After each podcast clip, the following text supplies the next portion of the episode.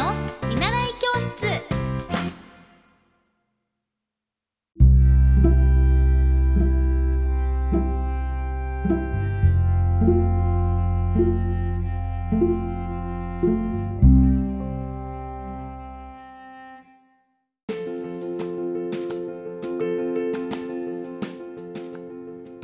エッティ先生の見習い教室。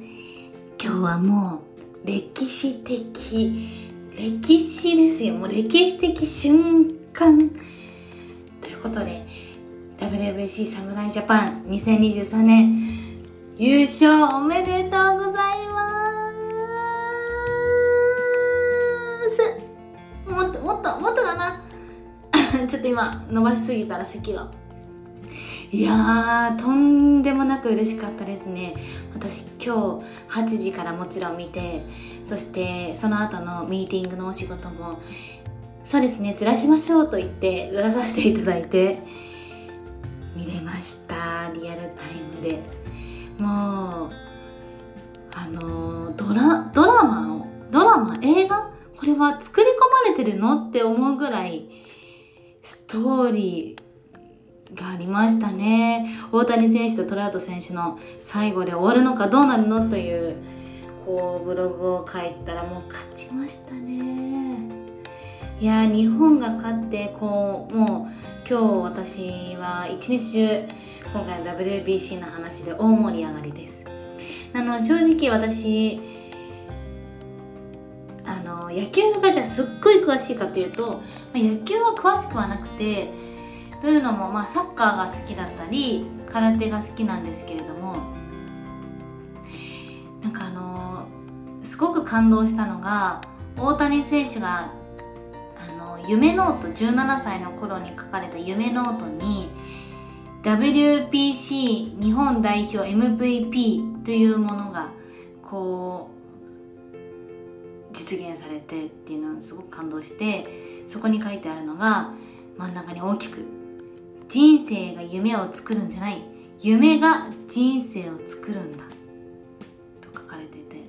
でそこに悔いのない人生にするためには何を行ったらいいのかっていう方がずらーって書いてあるんですね。いやもう本当になんかあの想像できることは想像できるというわけではないんですけど本当に言葉とこう行動を共にするってこういうことを言うんだなともう身に染みて感じました。もう世界人類の人が今回のこの WBC に救われたんじゃないですかね人生をぐらい。本当に歓喜感極まりましたね。本当だったらあのこのポッドキャストの試合終わったタイミングで放送したかったんですけど興奮しすぎて。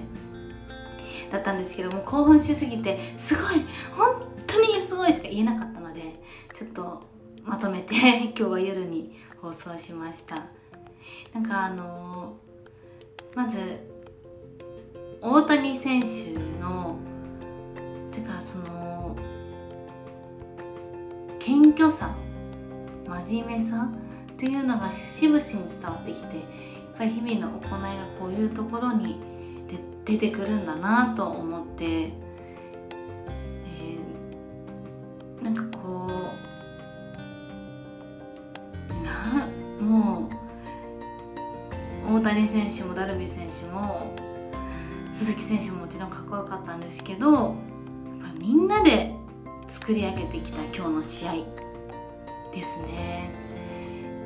でルートバー選手のお母様が出ててそのお母様もすごくポジティブな方でいやもうよくやってよってすごい明るくてだからこうルートバーもハッピーな選手なんだなっていうふうに感じましたね。いやもう万歳です本当に良かった。あのトロフィーはティファニー製ですごく重かったみたいですよ。トロフィー。ティファニー製で。約5ヶ月かけてこのトロフィーを完成させられたそうです。重さは12.7キロ。高さは61センチですって。重そう。だってあの大谷選手が重そうに持ってましたもんね。24金ゴールドのアクセントを加えたかなり豪華な仕様ですって。なんと。いやーよかった。あのとても勇気をもらいました。私も実はですね昨日会社を設立してん？今日22日だよね？21日？21日に設立して。これからまだ詳細は追ってお伝えしたいと思うんですけれども頑張っていきたいと思うのでぜひ皆さん今日のこの WBC を糧に頑張っていきましょう。本当によかった！日本おめでとう！じゃあまたね。明日からも頑張ろう